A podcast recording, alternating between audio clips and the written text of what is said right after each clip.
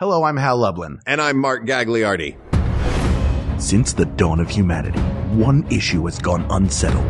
With the fate of the world in the balance, we're here to settle, once and for all. Best Aaron Sorkin Project. That's right. Don't worry, everyone.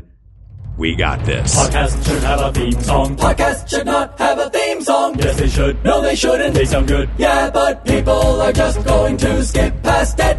Hmm. You know what? You're right. We got this.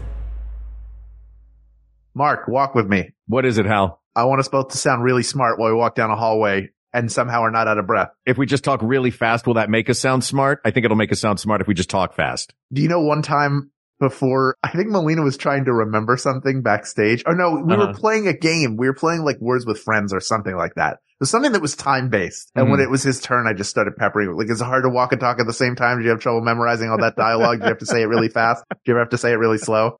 Aaron Sorkin is now I have to, you know how like people have to reveal I have some tie to this. Mm-hmm. Time Warner is the parent company of CNN. If you hear them write about, about Right. Time Warner, they have to say, I am, as is Aaron Sorkin, a graduate of Syracuse University. So we're That's- fellow alumni of Syracuse. he did come back my senior year. Really? Yes, it was the 20th anniversary of the Syracuse stage. The Syracuse drama department, SU drama is Mhm. affiliated with Syracuse Stage, which is a regional equity theater. Mm-hmm. So the first play of that season was A Few Good Men and he came back and talked to the students. He came back into the, The, hold on, let me guess. Did he come back and talk to the students from one end of a hallway to the end of it? yeah, you had to walk and follow him while he told you everything. Amazing. He spoke on the drama main stage, not the Syracuse stage, and you Gotcha. could not get into the room. I tried to get in as a minor. Like, Mhm. I think there were majors that couldn't get in the room. It was absolutely packed. So that is what he carries there. Another fun Syracuse bit for you at the end of the American president when he's getting ready to give the State of the Union and they're doing the roll call. Those Mhm. are all professors from Syracuse drama that he's announcing. Brilliant. I think I've always been a fan of Aaron Sorkin. hmm I love his style. I love, I, I loved a few good men growing up. I love the way that he writes. I love the stories that he tells. I like the way he weaves things. His, I don't know if it's a work ethic, but his work proliferation is Mhm. insane. He wrote fi- there were 58 episodes in the first four seasons of The West Wing, I think, and he wrote 57 of them solo. Like it is wild. He is not without some controversies in some things in that he'll have a whole writing staff and will refuse to let them do any work. He said he gave away story credit like as a bonus to people even though he would do the, all of the work on it. And I know he's loud and bombastic in the ways that many of his characters are, but I can't argue with some of these stories being some of my absolute favorite pieces of television ever and movies. The stuff sticks. Uh, there's something to his dialogue that's aspirational. hmm in, in that like, oh, I wish I was that smart. Everybody's saying, you know, it's not like it's, it's not the most realistic. It's, it, Right. it's every character is saying what somebody else wishes they were saying. Yeah. And there is something to that that makes it stick in your brain and makes the characters memorable. When you think of Aaron Sorkin, you think of this gigantic body of work and he's no Mhm. slouch, but we're talking about 11 movies and four television shows and that is it. Yeah.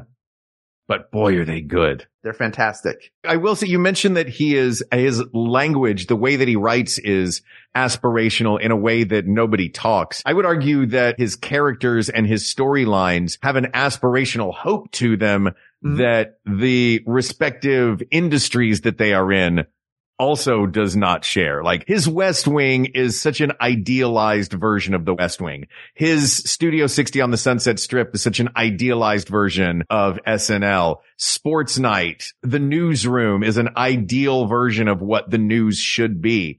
All, Mhm. he has these grand sweeping monologues about the way things should be and his thoughts on, you know, the way the world ought to be that I agree with. When I hear them, I'm like, yeah, that would be nice if that were the case. And Sure. coming out of Emily Mortimer's mouth, it's all the better because she's so good and Jeff Daniels is so good. Can you tell which one of these I watched most recently? Oh, yes. I think I can tell. Studio 60 on the Sunset Strip. No, but we'll get to that one.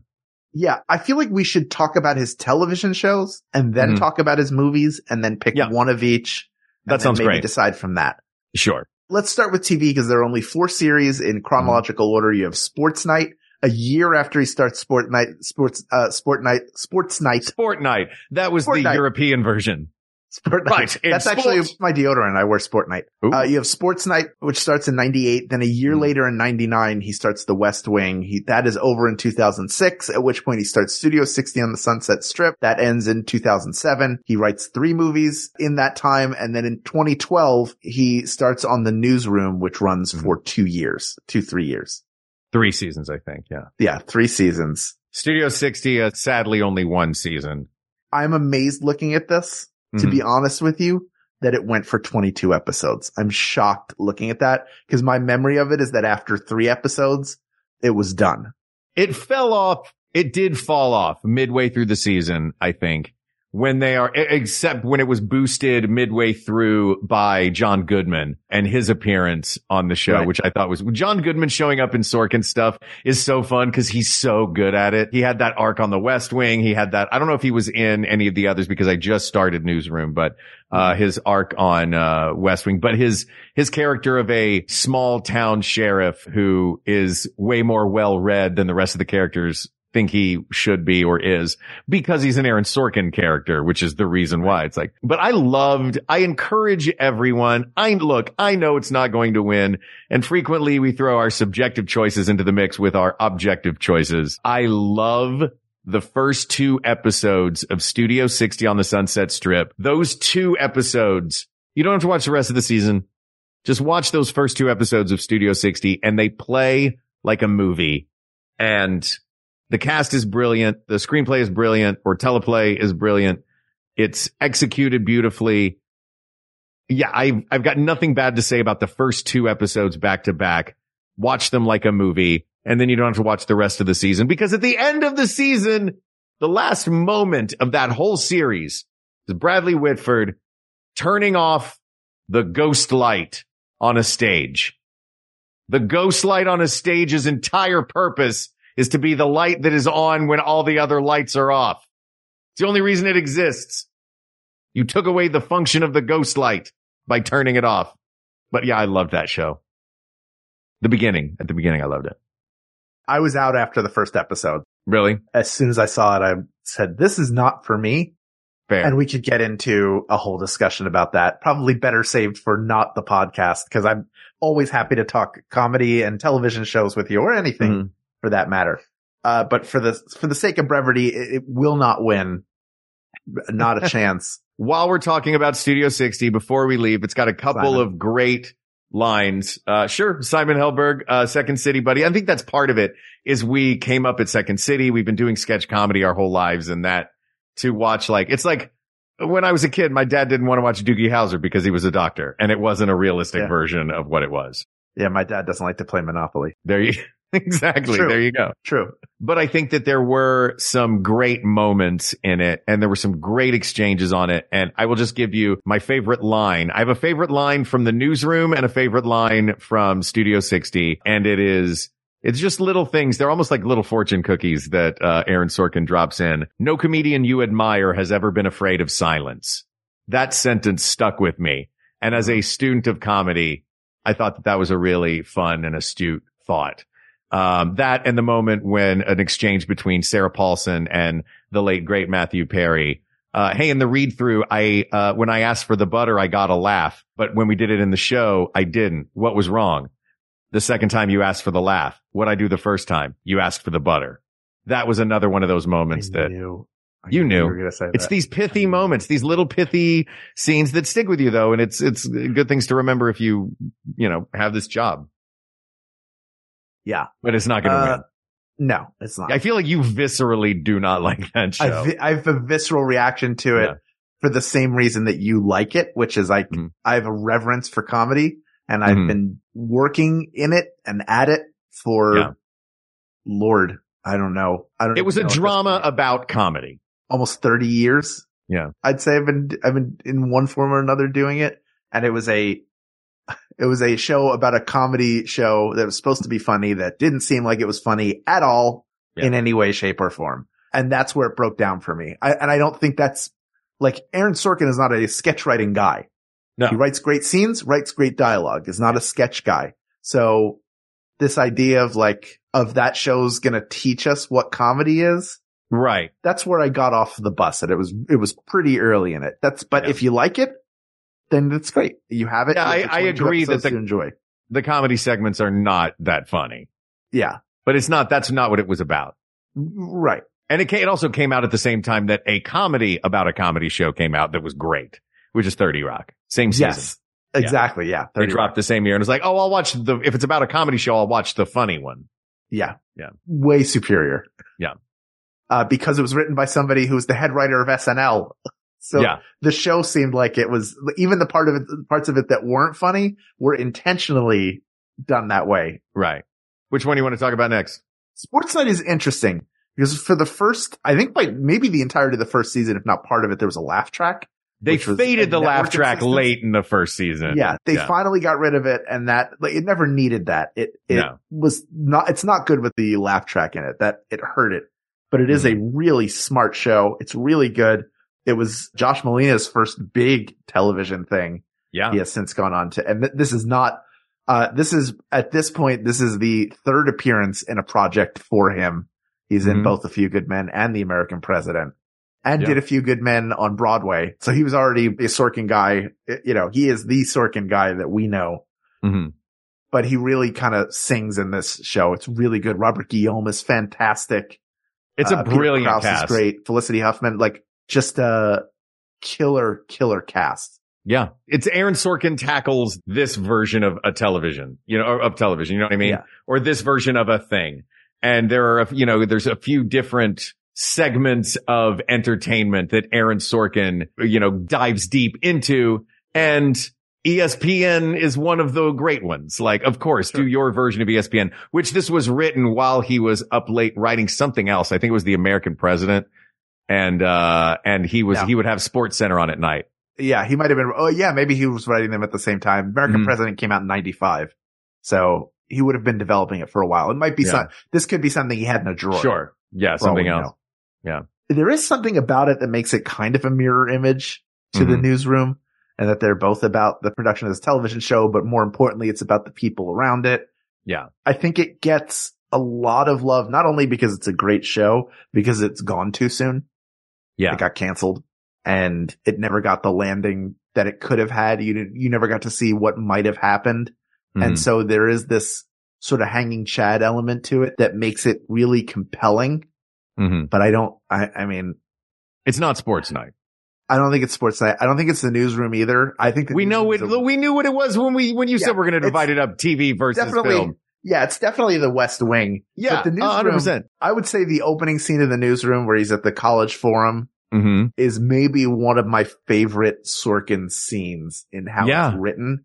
And there's really like all the stuff with, I don't know how deep you are into the show, but all the Allison Pill stuff that happens is fantastic. Like hmm it just really is. I think eventually it just sort of, I think it sagged under its own weight at a certain point. This was where, yeah, this was where my hole was, was Yeah. I had not seen the newsroom. So I just started the newsroom when we picked this topic. And Right. I think one thing that Sorkin does so well, and I think it's because he writes movies and he writes plays. I want to talk a little bit about his plays, but as an interlude between these, but I think that he does a great job of setting up characters and giving you the backstory that you need, the relationships that you need. Here's a character. Here's their important relationships. Here's their point of view. And, uh, now you have everything you need for this next 90 minutes of drama. And I think he sets that up so beautifully in the newsroom with every character in that show. Sure. Everybody gets their moment to shine. Everybody gets their moment to succeed, to fail, to love, to lament. And it all happens in one just over an hour pilot. Yeah. I think he's great at pilots. He is great at pilots and it's tough to keep things going over the course of a series, but I think the West Wing, you know, again, like that, it didn't land, it didn't quite land the same way. He was already gone by time it ended, but That's the thing. We got it. We can only talk about the first four seasons of the West Wing if we're talking about Aaron Sorkin project. yeah, it was the right show for the right time. We're coming out of, you know, we're starting with the end of the Clinton presidency, Mhm. which is a time of economic prosperity, but obviously a ton of scandal that Sure. followed and continues to follow Bill Clinton and then goes into Bush as president, which uh, not everybody was a fan of. So this show was kind of a bomb for eh, no matter what your ideology is. of Yeah. like, oh, this could be what it's like. It was And- alternate universe where E- an alternate universe where politician, all politicians are competent. It's just they disagree on policy. Yeah. And then this show is going, we're in the, maybe the middle, middle towards the end of his run Mhm. when 9-11 happens. And, you know, that episode. obviously, yeah, they, he writes a standalone episode because I think at that time, everybody was looking for comfort at that time. Everybody Mhm. wanted to feel better. Uh, whether you lost somebody, whether you almost lost somebody, whether you lost nobody, we all were dealing with something around it and we wanted to feel better. And knowing how this fictional, pre- our best fictional president winner, like seeing, well, Mhm. how would he deal with it? How would Jed Bartlet deal with this situation? Yeah. It's really interesting episode. It's not the best episode, not by far, but I loved it. really Chelsea's Deo, I think, is the best episode of Mhm. that show ever. I loved that episode because it was so simple. It was a school group is for those who haven't seen it and correct me if I'm, if my memory is not hundred percent on this, but it's a school group that, uh, was in the White House when the attack happened and they all had to go and hunker down in a bunker together. And it was now we're just doing a Q and A with the White House insiders and this school group who get to sit and ask, why is this happening and what are we going to do about it? You know what I mean? And it was Yeah. such a simple way of, it was like a bottle episode, a simple way of, of executing that. Yeah. I think it was so deftly handled. I think that show so often handled things so sublimely and just everything was, it wasn't always a happy ending, but even when it wasn't a happy ending, it was a satisfying ending. You know what I mean? Yeah. Yeah, it's really, and plus you've got every character is so much fun. You've got CJ Craig, the jackal. You've got Josh Lyman, the mouthy one. You've got Rob Lowe, the brilliant, handsome one. You've got, uh, Jeb Bartlet, obviously the best president of cinema or television fiction. And Stockard Channing as his wife. Lily Tomlin as his secretary. Well, th- at this point, I mean, Mrs. Landingham, she was no Mrs. Mrs. Landingham, Landingham, but right. she was fantastic. Landingham, that's it. Yeah. Yeah, she was, she came later on. Mrs. Landingham was great. Yeah. Leo McGarry. I mean, it's just a ton of actors with skill and gravitas and everything that they need. Hmm It's a fantastic show. You know, I'll put on stuff when I go to sleep. I'll listen to a book or podcast or whatever. Mm-hmm. Sometimes I will just put on the West Wing and I'll listen to it because again, the rhythm of his dialogue and hearing, there's not a lot of yelling in it. And it Yeah. just, uh, it, there's something very soothing about it.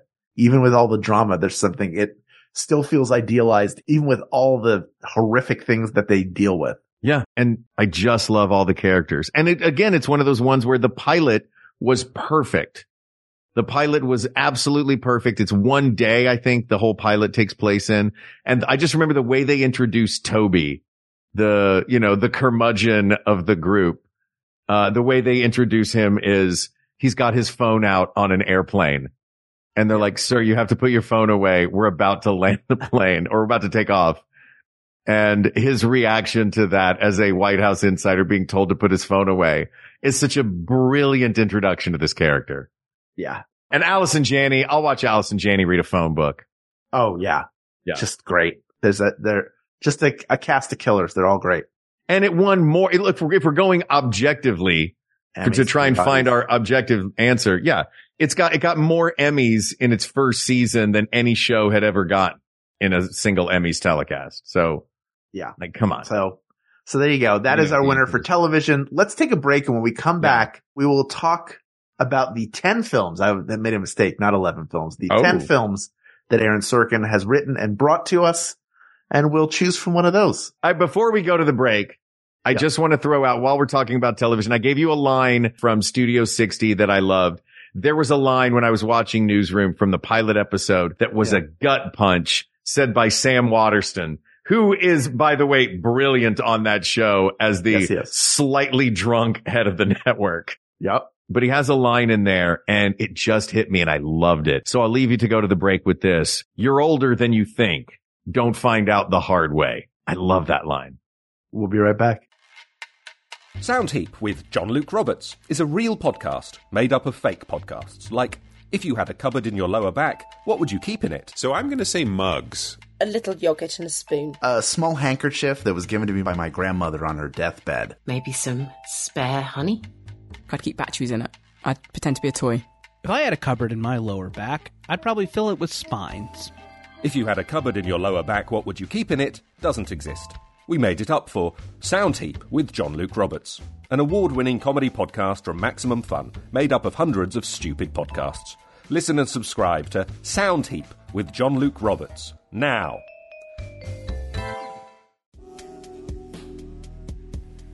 Oh, darling, why won't you accept my love? My dear, even though you are a duke, I could never love you. You. You borrowed a book from me and never returned it. Save yourself from this terrible fate by listening to Reading Glasses. We'll help you get those borrowed books back and solve all your other reader problems. Reading Glasses, every Thursday on Maximum Fun. Soundheap with John Luke Roberts is a real podcast made up of fake podcasts. Like, if you had a cupboard in your lower back, what would you keep in it? So I'm going to say mugs. A little yogurt and a spoon. A small handkerchief that was given to me by my grandmother on her deathbed. Maybe some spare honey. I'd keep batteries in it. I'd pretend to be a toy. If I had a cupboard in my lower back, I'd probably fill it with spines. If you had a cupboard in your lower back, what would you keep in it? Doesn't exist. We made it up for Soundheap with John Luke Roberts, an award winning comedy podcast from Maximum Fun, made up of hundreds of stupid podcasts. Listen and subscribe to Soundheap with John Luke Roberts now.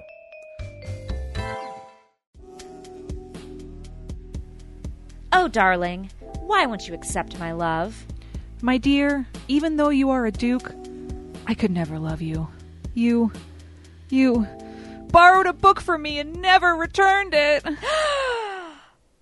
Save yourself from this terrible fate by listening to Reading Glasses. We'll help you get those borrowed books back and solve all your other reader problems. Reading Glasses, every Thursday on Maximum Fun. We are back and it is time to dig into the motion picture work of Aaron Sorkin to go through these. Hold on, before we do that, before we do Ah! that, before we do that, I did want to give a shout out to the theatrical work of Aaron Sorkin real quick. Oh, go ahead. on Broadway a couple of years ago, he did a great version of To Kill a Mockingbird. He put his spin on it. Harper Lee's estate was not entirely pleased to begin with, but it did get Hmm. crazy critical acclaim. Jeff Daniels played Atticus Finch in it brilliantly. But my favorite play by Aaron Sorkin if you get a chance to see it, go see it. If you get a chance to read it, read it. It's wonderful. It is Right. called The Farnsworth Invention and it is all about the birth of television Hmm. uh, from the point of view of Philo Farnsworth, namesake of the streaming service Philo, who was the, I believe, Nebraska or Kansas, just kid, uh, who was a genius, uh, savant who invented television and David Sarnoff, the NBC or I believe, yeah, NBC executive. Who also claimed to have invented television. And it was the first, A, it's got a, uh, so much great Sorkin, uh, dialogue in it, but it was the first play I ever read that had two narrators competing in telling the same story. Sometimes you'd see the same scene twice from two different narrators' points of view. It's a lot of fun. It's a brilliant play. Check it out. But on to the cinema. On to the cinema. In chronological order, we have A Few Good Men, Malice, The American President, Charlie Wilson's War, The Social Network, Moneyball, Steve Jobs, Molly's Game, The Trial of the Chicago Seven, and Being the Ricardos. You know what I think he does so well? And I think he does it really well in Steve Jobs and in being the Ricardos, which is these people are such larger than life characters Mhm. To tell their story the way like uh, Richard Attenborough's Chaplin started from his early childhood through his death and told us Right. this giant sweeping arc of a life. Sorkin didn't do that with either of those movies. He took a moment in time in the case of the Ricardos and I believe three moments in time in the case of Steve Jobs and told us everything we needed to know about them through just those moments. And I love that version of a biopic. You know what I mean? Yeah, I really like Steve Jobs. I think it's a kind of an underrated Sorkin movie. Mm-hmm. I was not a big fan of being the Ricardos and I was No? very excited for it. But again, I feel like it missed a lot or it glossed over mm-hmm. some of the stuff or like some of the things that I know reading about the making of I Love Lucy and the relationships Mhm. that were happening off camera. You do get some of that, but I feel like I wanted a lot more than I got. And instead it focused on something different, which is okay. This is just a pattern I have is I have an expectation of something. And when that expectation is either not met or when it feels like it's just not met rather than upended and taking me in a brand new direction, Yeah. then I can't stay with it. And I That's couldn't fair. stay with being the Ricardos for that reason. Nobody's fault. I think one thing that he did in being the Ricardos that is kind of a, a testament to uh, his writing skill is that I could see why that movie may not have hit so hard and did not really do a ton because the stakes were kind of low. You know what I mean? Like Yes. the whole, the stakes of that movie were, will people like me? Does my audience still like me after this one thing came out? And that would have been a, in a sweeping biopic would have been a footnote. But in this, it's a testament to his ability that he could take what seems like a low stakes moment and raise the stakes so theatrically high with it. But I agree that it does not rise to the level of the stakes of some of his other works. That said, I just, I just wanted to talk about that particular style of storytelling, which I think is a lot of fun. Uh, Absolutely. a biopic that's just a moment in time. for sure. Steve Jobs is great. Uh, if you have not seen it, it is, it is the launch of the Macintosh, then the launch of that computer that he made that was basically his bid to get back in Apple, and then the launch of the new iMac. The iPhone or was the iMac? the Yeah. three. It was the iMac. It's three keynotes. It's Backstage three at three keynotes. but it's really his relationship with his daughter Lisa and how that progresses. And also maybe more importantly, his relationship with Joanna Hoffman as assistant played by Mhm. Kate Winslet. And again, cast of killers. Jeff Daniels is there. Uh, Michael Stuhlbarg is there as Andy Hertzfeld. Stuhlbarg is one of my favorite character actors. So good. He He's can do so no good. wrong. He's so- Michael Fassbender, of course. Seth Rogen is really good as, as Woz. yeah. So there's a lot there to like. I, I don't know that it's that it's the best movies ever done, but it's it's like just eminently watchable. yeah. And it's got it's like super. There's like almost no chance to breathe in that movie because everything is up against. It has to start. We have to get things going. We have too many people in here. The fire Mm. marshals are going to come in. And he's like, cover the, I want you to cover the exit signs because it's going to ruin everything. I want you to make sure that like everything's a ticking clock the Yeah. whole time. And it's not until, until the end of the movie where he's willing to stop because his daughter is more important. And that's like a, Yeah. that's like a really good journey. hmm Still not his best. I don't think it's his best movie, but it's a really good one. What do you think? And another one that I don't think is his best, but is a lot of fun is the Chicago Seven. Yes. It's a great, cool, real historical story. He does a great job with true stories Yes. of adding depth that, I mean, sure, the, the actual human beings have, but the, the version of them that we see in the media does not by nature have because we're just seeing them in the media, but he adds depth to these characters. I loved his Chicago Seven movie. He was nominated for an Oscar for it. Yeah, it's, uh, it's fun. It's a great cast. Oh my gosh. The cast is killer. You have Eddie Redmayne. You have Sacha Baron Cohen, Jeremy Strong. That Mark was just going to say, it introduced me to Jeremy Strong. That was the first Yeah. thing I saw Jeremy Strong Yeah, he's in. great as, as Jerry Rubin. Yeah. Mark John Rylance. Carroll Lynch though as David Dellinger. Come John on, Carroll man. Lynch is great in everything. Yeah. It's just, it's a cast of absolutely brilliant. And that's the thing. Everybody wants to work with this guy. So you get these great actors delivering great performances. Yeah. It's a really well crafted, sizzling, kind of stylish version of that story. Yeah. You don't really, because there are so many main characters in that, I don't know that you get, you get Sacha Baron Cohen as Abbie Hoffman. There's so many characters in it. It really focuses on the event, I think, and the trial more so than the individual characters. The one, uh, one that I want to put up for contention is one that is primarily ostensibly it's about one guy, but I think the heart of the movie is another guy. And that is the social network, which I think he won the Oscar for that one Right. which also has a great line. I'm just going to keep dropping my favorite Sorkin lines into this. Do it. The first line of that movie. Did you know there are more people with genius IQs in China than there are people of any kind in the United States? It's a great opening line to a movie.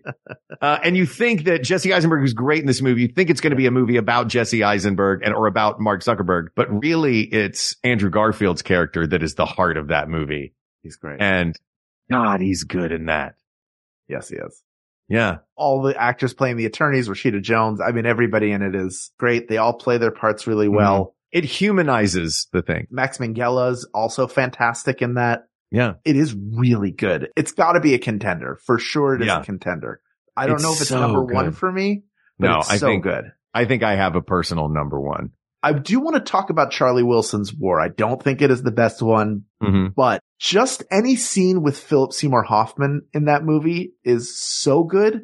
Yeah. From his, the first time he meets Charlie Wilson and he keeps having to leave and come back in. Amy Adams is great as his lead. He's got all these like beautiful women that he's surrounding himself with that you think are airheads. And then when there's a crisis, they're all like the most confident people Yeah. in the room. It's really, uh, really good, really smart. Julie Roberts is great. The whole cast is. I mean, that Tom Hanks, Julia Roberts, and Philip Seymour Hoffman. Right. The, the fact that Amy Adams is just a tertiary character. You know what I mean? Like, Yes. The, again, it's everybody wants to work with this guy. All of the great actors of their time, uh, whatever the time that time is. Yeah. I would like to go back to a time prior to that Okay. where he worked with around the same time he was writing the play version of this. I think he was working on the screenplay and the play at the same time. Makes We've sense. already mentioned it. Josh Malina was in it, and that is Jack Nicholson, Tom Cruise, friend of this show, Kevin Pollak, Demi Moore, Yeah. Kiefer Sutherland, Noah Yes. Wyle yes. in A Few Good Men. Kevin Bacon. Kevin Bacon, winner of our, be- oh, and JT Walsh, JT Walsh. winner of our, was it best movie monologue or best movie line? I think it was best movie line. Yeah, you can't handle the truth. That whole scene. Yes. I think that a few good men hits every one of the things that Sorkin does well perfectly. You know what Yeah. I mean? The dialogue pops. The main characters all have their arc and their reason and their point of view and you care about all of them. It's the best courtroom drama of all time. Ooh, that's tough. That's tough because Inherit the Wind exists, but Sure. And 12 Angry Men exists, but I think it wins. absolutely possible. It's Mhm. up there in the conversation, no doubt. Arguably, I don't look at it and go, no, these other two are way better. Like, oh yeah, it's way up there. Like, Yeah. absolutely could be. I do think it is probably a perfect Sorkin movie, like the most Sorkin Yeah. of everything. The pacing, everything about it. It moves super fast. Mm-hmm. but doesn't feel rushed. Where you wind up at the end, like it just everything about it. My dad, I think one of his favorite lines is Tan Hut. There's an officer on deck that like he Yeah. loves that, and it's great. It gets you, gets you in Yeah. the feels. It's You don't need a badge on your arm to have honor. Yeah, What did we do wrong? We did nothing wrong. Yes, we did. We were supposed to fight for those who can't fight for themselves. Oh, it's so good. so good. Did you know Hal Lublin and the people of the world out there? I talked a little, I mentioned that I think Aaron Sorkin does true stories very well. Yeah. Did you know that this is not straight from the imagination of Aaron Sorkin? This is from a Navy veteran who joined up with uh, the Navy JAG or whatever it is, the that Navy legal system, and went down, flew down to Guantanamo Bay to defend a couple of Marines who had been accused of a hazing ritual that their defense was it was at the orders of their commanding officer. Do you know who that person was? Tell me. Aaron Sorkin's sister, Deborah. Oh, that's right. I didn't. I feel like I did know it was somehow related. Some it was like a family story. It's a family story and he wrote it when he was in his twenties. Are you Yeah. kidding me? Straight out of, out of Syracuse. Syracuse. Yeah, Fresh out of Syracuse, he wrote a few good men. I mean, coming out of the gate strong. I think the only thing that's in the film that's not in the play Mhm. is the newspaper stand. What's the newspaper? where the, a rolling stone gathers no moss. They just speak to each other in aphorisms. Like that's just, Oh, it's like a little transitional scene, Mhm. but pretty much everything else is in there. It's so good.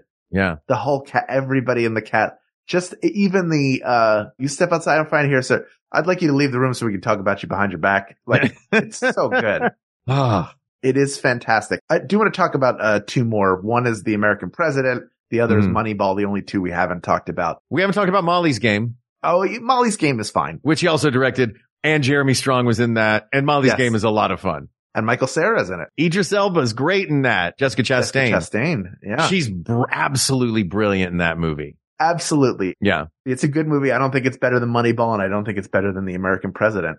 which No. is so charming. Again, Mhm. that's like a if that it was almost like that was the test pilot program for the West Wing, Yeah. right down to Martin Sheen playing the chief of staff. Yeah.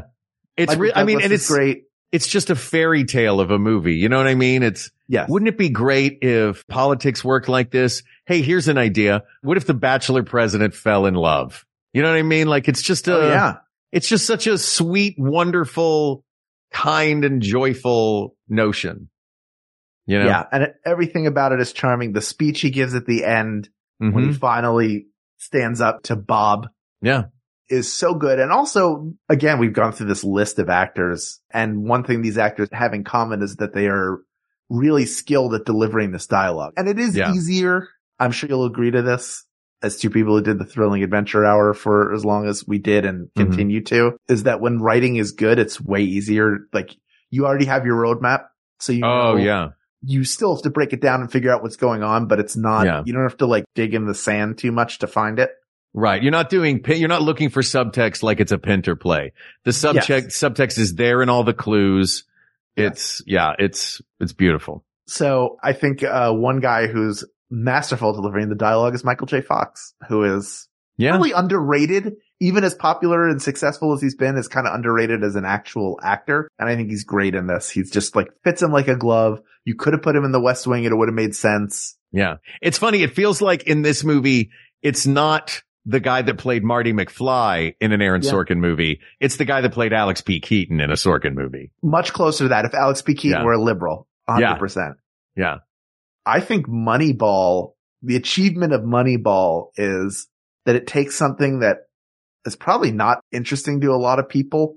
Math. Not everybody loves math and baseball. Yeah. Two things that people kind of get bored at and he makes it fascinating. Well, Brad Pitt helps. Right. But he's got to deliver the lines and he Yeah. delivers them really well. As does Jonah Hill. This is like really the birth of Jonah Hill as an actor and his Yeah. first Oscar nomination. And he's really good in it. Yeah. He's doing Sorkin. They're all doing Sorkin. So if you like baseball, hmm it's really good. And even if you don't like baseball, you can still hook into it and you still get swept up in the winning streak and you're still heartbroken. Yeah. It's just so good. Everything from his first scene with the scouts to his last scene when he's meeting with the owner of the Red Sox. And he's like, Yeah. you know, they're sitting there. The owner's like, he talks about his assistant. It's like, it's her birthday. I'm thinking about getting her something, uh, uh, I don't, I don't know what to get her for a gift. What do you think? He's like, get her a scarf. Uh, wh- where would I get that? With all due respect, I just lost. I just lost in the playoffs. Get her whatever the hell you want. like, or whatever that line is. Just a great, again, really, really good. But I don't think anything touches a few good men. No. A Few Good Men is perfect. All now, right, well, here's the question.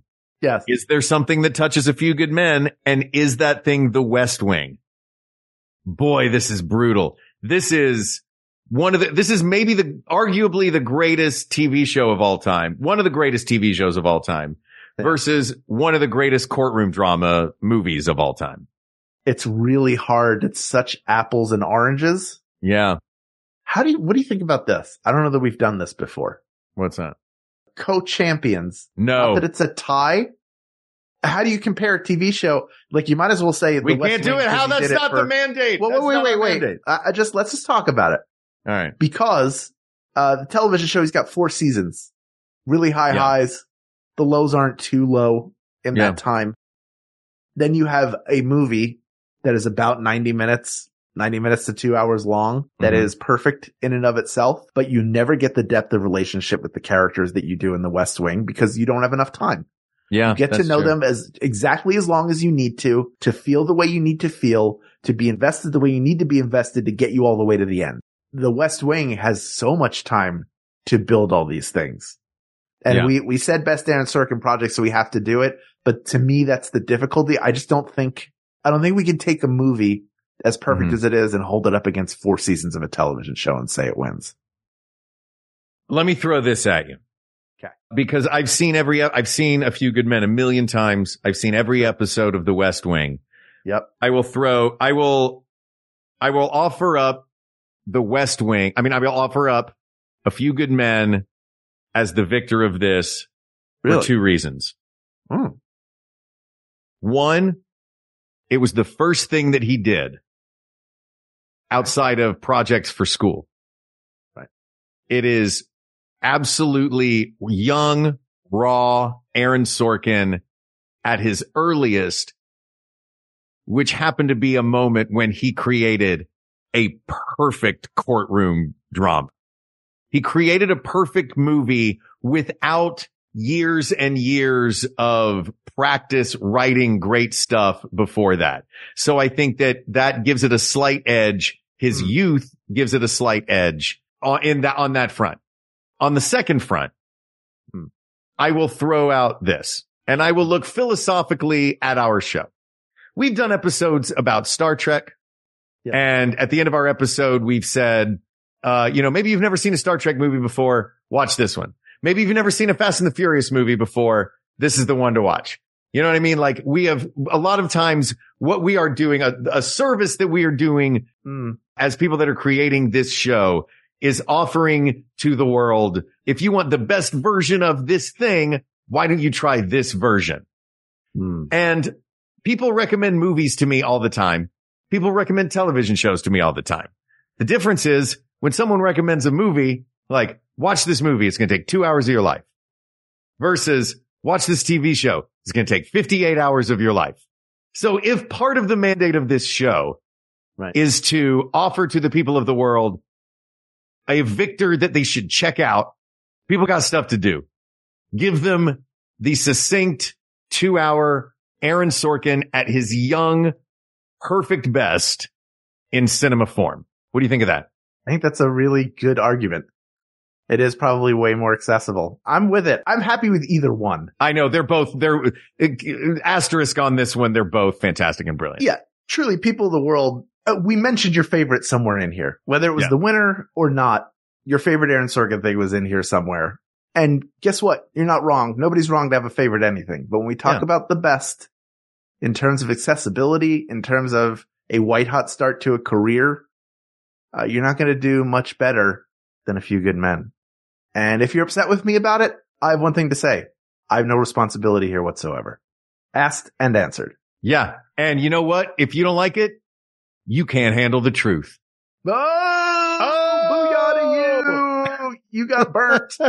this topic is closed, but there are many more topics to discuss. So please reach out to us via email at we got this podcast at gmail.com or Go to our Facebook group, facebook.com slash group slash we got this podcast. Talk about the projects and the scenes and the characters and the quotes that you love from Aaron Sorkin. And maybe if you're not a fan and you're interested in checking it out, everybody can make different recommendations for you. You can figure out how you want to dip your toe into that particular pool. That is facebook.com slash group slash we got this podcast. Thank you to producer Ken Plume. You can support him at patreon.com slash Ken Plume. He's got a bunch of fun shows for you to check out. And you can also support him by supporting us during Max Fun Drive or beyond. Thank you to researcher Kate McManus, graphic designer Uri Kelman, and QA engineer Jen Alba. And thanks, of course, to our musicians, Jonathan Dinerstein and Mike Furman for our score and theme song, respectively. And thanks to you, the people of the world, for giving us an opportunity, as you do every week, to sit down and talk about things that we are passionate about. It is because of you. It is for you. It is with you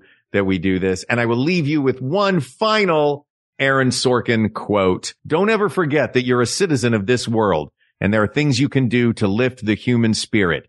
Things that are easy, things that are free, things that you can do every day. Civility, respect, kindness, character. For Hal Lublin, I'm Mark Gagliardi. For Mark Gagliardi, I'm Hal Lublin. And don't worry, everybody. We got this. We got this.